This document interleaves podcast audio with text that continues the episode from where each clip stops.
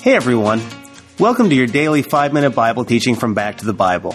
This is Pastor Nat. Happy Friday, and I hope you are ready for a great weekend. But before you get to the weekend, we got to talk about something real serious, and that is regret.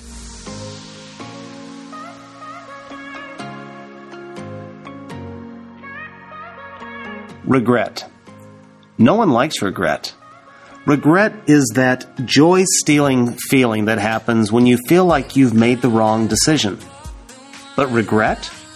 Regret is experienced after the fact, after you've seen the results.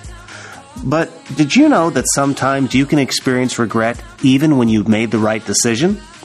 Don't believe me? Listen to what the Apostle Paul said in Galatians chapter 4.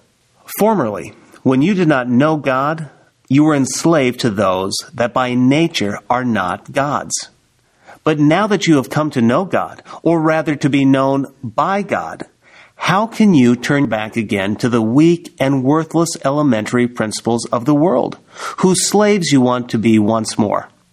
You observe days and months and seasons and years. I am afraid I may have labored over you in vain. Did you hear what the Apostle Paul just said in verse 10? Paul says, I am afraid I may have labored over you in vain. What he's talking about is regret. He is saying, I, I did the right thing, but you guys just don't get it. Well, what is Paul talking about? What he is talking about is the whole theme of Galatians. It's the theme that we are free.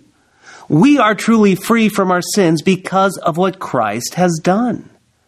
But just because you and I are free, we still must choose to live free.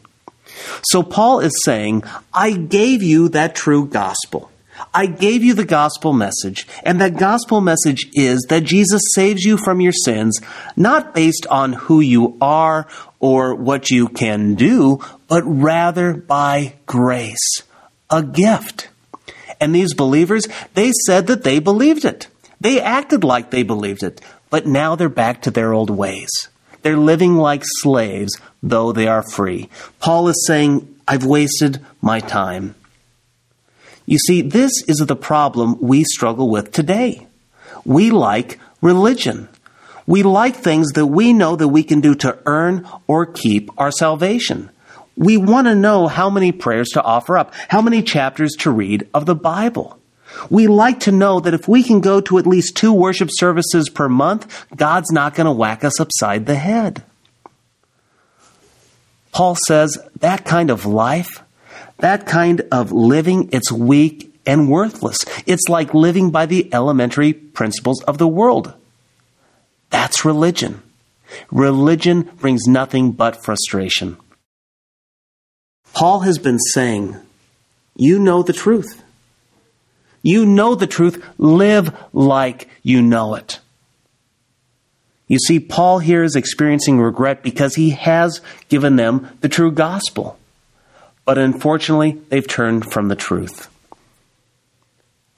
What about you? How are you doing with the truth of God? With the truth of the gospel? Are you living it out? Or are you claiming it by name, but rejecting the benefits? One commentator said, genuine conversion cannot be restricted to a one time event in the past. Those who are saved demonstrate their new life by continuing in faith until the last day. Friend, the grace of God can never become an excuse for license to sin or legalism or religion. You see, we are free in Christ. My challenge to you today is begin living like it. Hey, thanks for joining me today. If you found today's discussion helpful, please leave a review and share this podcast with your friends on social media. Plus, if you're like most of us, maybe you're struggling today don't worry, you're not alone. I would love to help. So download our app called Go Tandem. Check out Go Tandem and let us help you win the day.